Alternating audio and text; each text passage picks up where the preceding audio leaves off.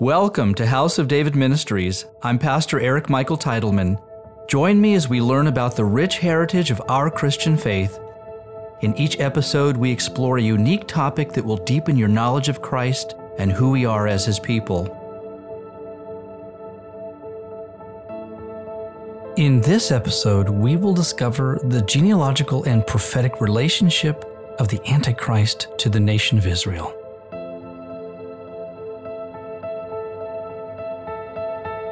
Who is the Antichrist?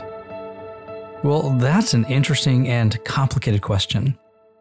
But first, let me say this the Antichrist will be an actual person. Like Judas Iscariot, he will not become this person until Satan himself enters into him. We read in Luke chapter 22 Then Satan entered Judas, surnamed Iscariot, who was numbered among the twelve. The second point is let me say that it is currently impossible to identify this person. The Bible tells us this man will not be revealed to the world until a specific point in time. We read in 2 Thessalonians chapter 2, it says, Let no one deceive you by any means, for that day will not come unless the falling away comes first. And the man of sin is revealed, the son of perdition, who opposes and exalts himself above all that is called God or that is worshipped, so that he sits as God in the temple of God, showing himself that he is God. And now you know what is restraining, that he may be revealed in his own time. So, this teaching is not to discover the identity of the Antichrist, but rather to understand his genealogical and prophetic relationship to the nation of Israel. Now, there is much debate among Christian scholars about the end times, in theological terms, what is called eschatology. I personally hold a premillennial view of Scripture, meaning that Christ has come once and is soon to return to establish his earthly millennial kingdom, his 1,000 year rule reign in Israel from Jerusalem. The alternate view suggests we are presently living in the millennial kingdom, and the 1,000 year reign is figurative or not literal. Premillennial teachings defend from Scripture how the nation of Israel will go through a seven year time of difficulty before Yeshua returns. This period is called the tribulation, and the last three and a half years of this period is called the Great Tribulation. Towards the end, it becomes even more difficult for the Jewish people. The pervasive view within the church about the Antichrist is that he will most likely be a Gentile possibly of Italian origins and a descendant of the Roman Empire. And this view comes from an interpretation of the book of Daniel that describes four kingdoms that will rule over Israel, the last being the Roman Empire. While the Roman Empire fell in 476 AD, some theologians believe this empire will be revived during the tribulation period. A less popular view is that the Antichrist will be a Gentile of Babylonian origin, a remnant of the Roman Empire that spread all the way to modern day Iraq. And others speculate the Antichrist could be an Assyrian, namely from a reference in the book of Daniel to the king of the north, which geographically lies north of Israel. These are all exegesis, meaning interpretations of the Bible that for me somehow miss the Jewishness of Scripture. In other words, why would the Jews be looking for a king who is a Gentile? Now, I've studied these verses and other documents and have come to a completely different conclusion that might surprise you. We need to remember that the Bible, for the most part, is presenting a narrative of God's relationship with his chosen people and nation, Israel. It's not that the Gentiles are excluded from the narrative, quite contrary, as we will discover later in this teaching. It's just that we always need to interpret Scripture from a Jewish perspective, meaning, how does this narrative reveal God's dealing with Israel? Yeshua said in Matthew 24, Now learn this parable from the fig tree. When its branch has already become tender and puts forth leaves, you know that summer is near. So Israel, therefore, is God's time clock for all human history. The other point we need to remember is that the rabbis are not ignorant of God's written word or his law. They understand the same messianic prophecies that we do, only that they are blind regarding the recognition of Yeshua as the fulfillment of these prophecies. So, thus, the Jewish people are still waiting for a descendant of King David to be born as the rightful heir of his throne. Now, the church generally focuses on Jesus, the Messiah, as the anointed Son of God and the Savior of the whole world. This is true. But Jesus is also the anointed King of Israel. The following I'm going to read to you are excerpts from one of Israel's most famous rabbis, Maimonides. He said this If a king shall arise from the house of David, who delves deeply in the study of Torah and observes its mitzvot like David, his ancestor, if he, by his personal excellence within the realm of Torah, will compel all of Israel to walk in the way of the Torah and reinforce the breaches in its observance among the entire Jewish people, and if he will fight the wars of God, thus removing all the obstacles to Torah observance in the world at large, we may with assurance consider him to be the Messiah. He goes on to say, if he succeeds in the above, builds the Beit HaMikdash, which is the holy temple, on its site, and gathers in the dispersed remnant of Israel, he is definitely the Messiah.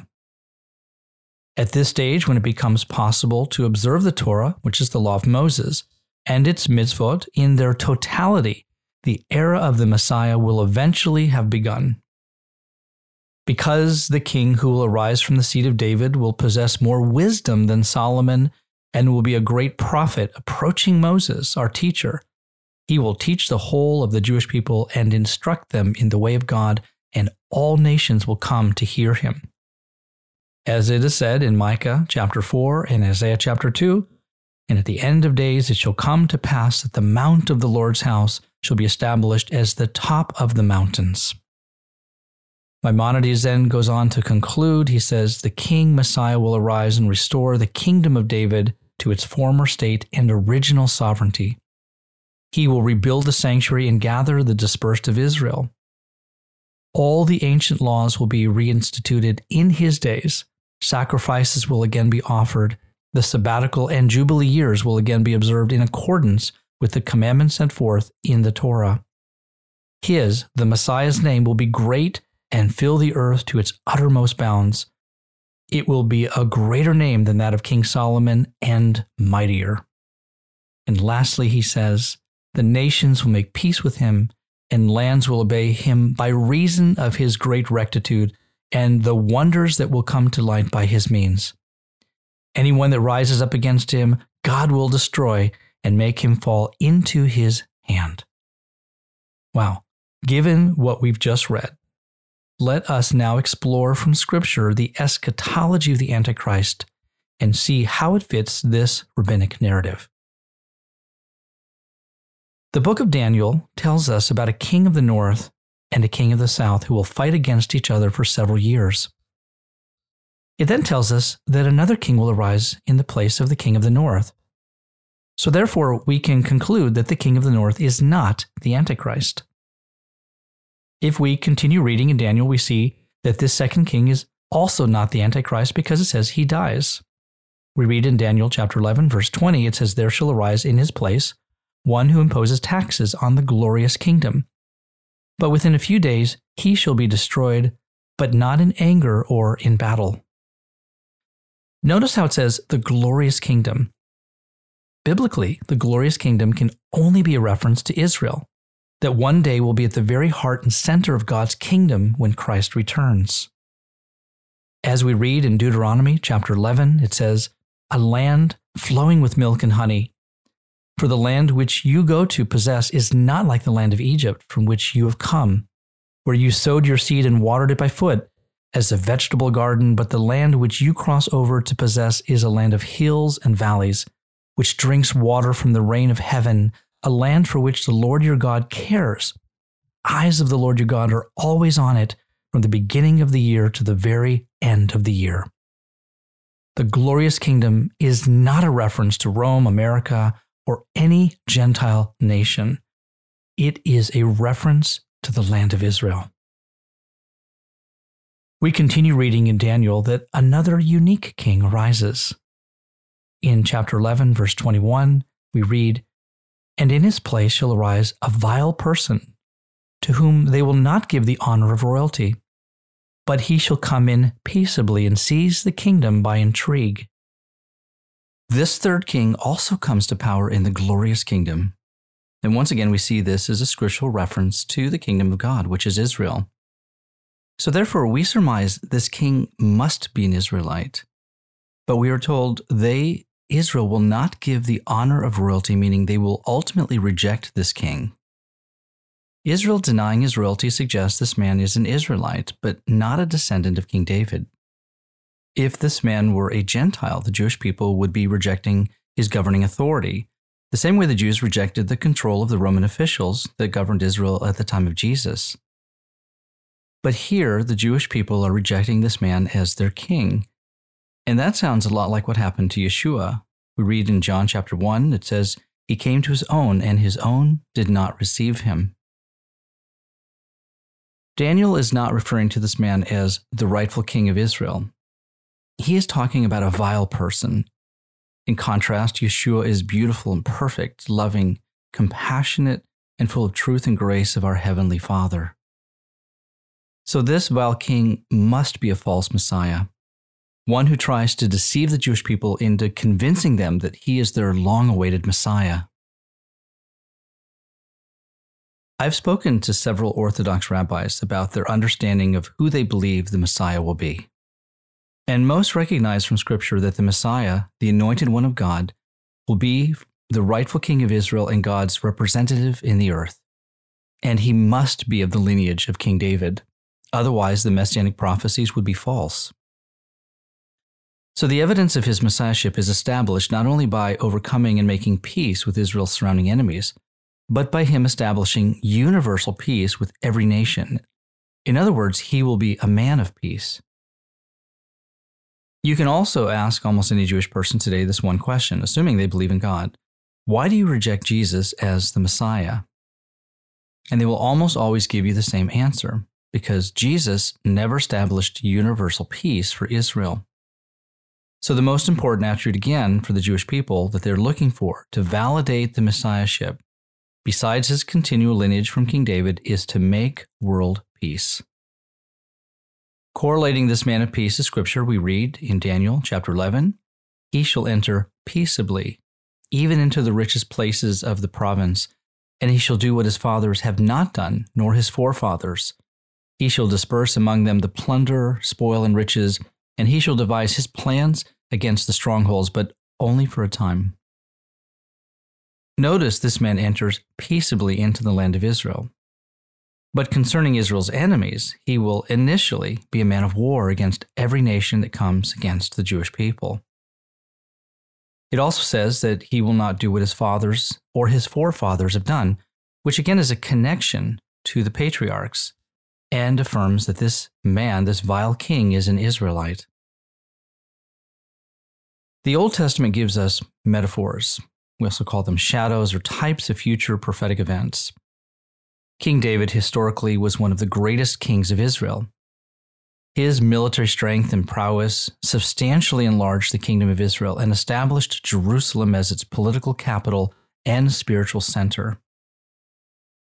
But it was David's son, Solomon, that would become the man of peace and build the temple in Jerusalem. The Hebrew name given to King Solomon, Shlomo, is derived from the Hebrew root shalom, which means peace. So notice the prophetic shadow, the man of war who expands the kingdom of Israel, reflecting King David, precedes the man of peace, reflecting King Solomon, who ultimately establishes global peace through a covenant with many nations. Some rabbis believe there will be two messiahs who will usher in the messianic era. The first one will be Mashiach ben Yosef, Messiah, son of Joseph, from the tribe of Ephraim. And the second and final one will be Mashiach ben David, Messiah, son of David, from the tribe of Judah.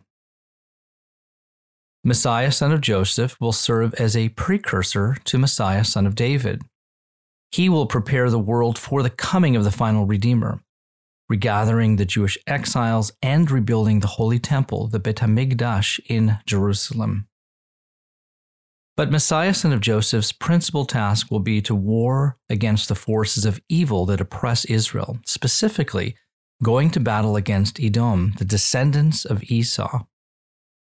Edom is a designation for the enemies of Israel, who the progeny of Joseph will crush. We read in Obadiah chapter 1, it says, Will I not in that day, says the Lord, even destroy the wise men from Edom, and understanding from the mountains of Esau? For violence against your brother Jacob, shame shall cover you, and you shall be cut off forever. But on Mount Zion there shall be deliverance, and there shall be holiness. The house of Jacob shall possess their possessions.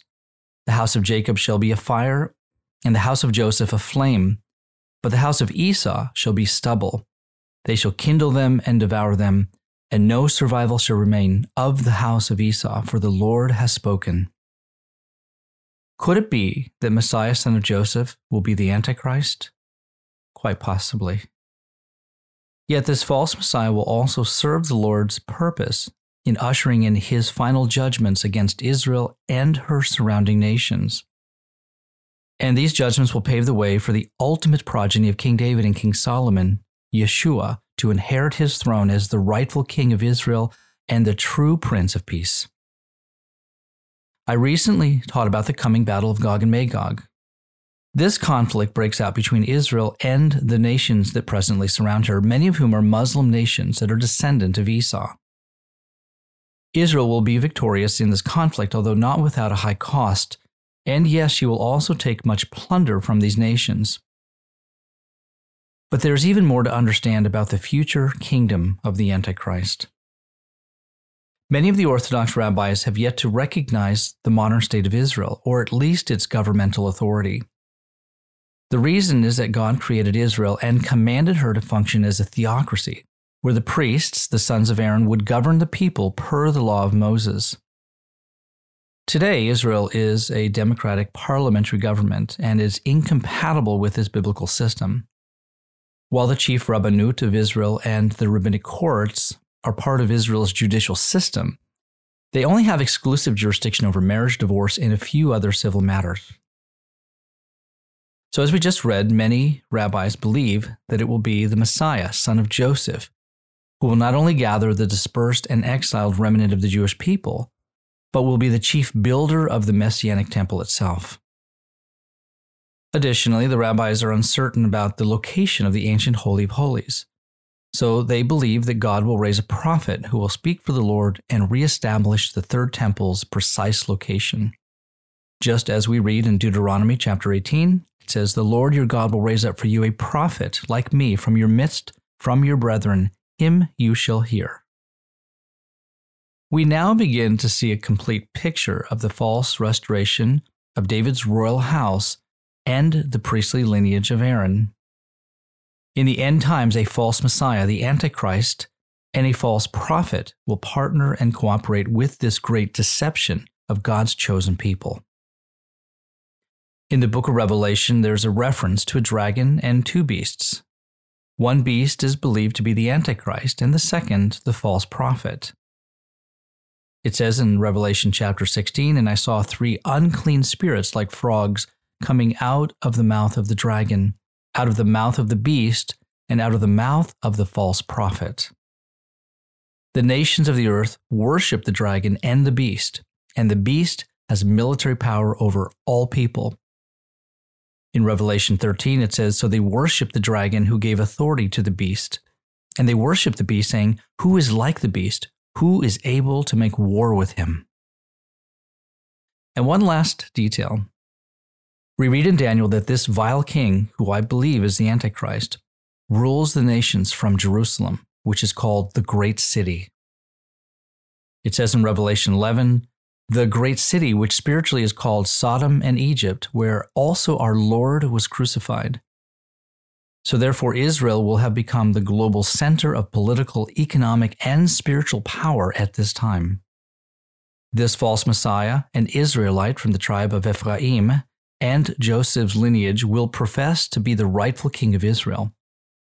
He will subdue Israel's enemies and greatly expand her land, and he will rebuild the next temple in Jerusalem putting in place a false priesthood deceived by a false prophet. The conditions were similar at the time of Jesus. An illegitimate king, King Herod, ruled over Israel alongside an equally illegitimate and perverse priesthood. In the middle of the seven year covenant, we read in Daniel chapter 11, the Antichrist will exalt and magnify himself above every God, shall speak blasphemies against the God of gods, and shall prosper till the wrath has been accomplished, for what has been determined shall be done. At this time, the Jewish people discover the hidden identity of the Antichrist, and they will rebel against this man. In turn, the Antichrist will bring his full wrath against the Jewish people and persecute them for more than three years. Simultaneously, the Gentile nations that the Antichrist made a covenant of peace with will also turn against him and the Jewish people collectively, and the Antichrist will be killed. We read in Daniel chapter 11, it says, He, the Antichrist, shall come to his end, and no one will help him. The sages affirm this by saying, and there's emphasis that I've added here. It says, The immediate results of this war of Gog and Magog that culminates in the Battle of Armageddon will be disastrous. Messiah, son of Joseph, will be killed. His death will be followed by a period of great calamities. These new tribulations shall be the final test for Israel. For three and a half years before Christ returns, the nations will once again defile the Holy Temple. In Revelation 11, it says, Leave out the court which is outside the temple, and do not measure it, for it has been given to the Gentiles, and they will tread the holy city underfoot for 42 months, which is three and a half years. Yeshua told his disciples in Matthew chapter 5, he says, You are the salt of the earth, but if the salt loses its flavor, how shall it be seasoned? It is then good for nothing but to be thrown out and trampled underfoot by men. He was affirming that if the Jewish people continued to reject their true Messiah, they and their land would be overrun by the nations. The sages also affirm this in saying, and I quote, If they, Israel, will not repent, the Holy One, blessed be He, will set up a ruler over them whose decrees shall be as cruel as Haman's, thus causing Israel to repent and thereby bringing them back to the right path. Oh, how great the darkness is that is coming to the earth. Isaiah said, For behold, the darkness shall cover the earth, and deep darkness the people. And Yeshua warned the Jewish people, saying to them in Matthew 24, For false Christs and false prophets will rise and show great signs and wonders to deceive, if possible, even the elect. But for the church, Yeshua has made us aware of the things that are to come. Paul said in 1 Thessalonians chapter 5, but you, brethren, are not in darkness, so that this day should overtake you as a thief. You are all sons of light and sons of the day. We are not of the night nor of darkness. So let us not be troubled by current events happening in the earth. We read in Revelation 17 For God has put it into their hearts to fulfill his purpose, to be of one mind, and to give their kingdom to the beast until the words of God are fulfilled. Amen.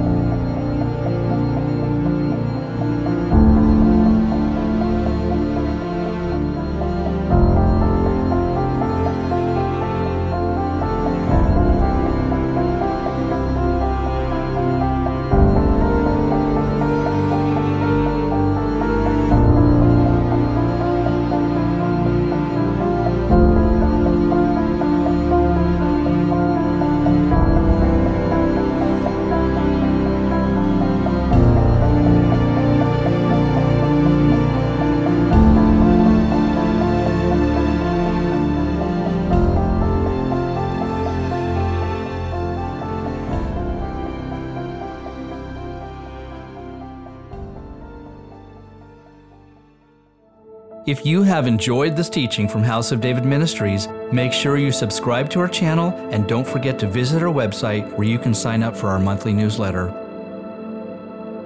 We pray the Lord richly bless you, and we look forward to having you join us again for our next episode.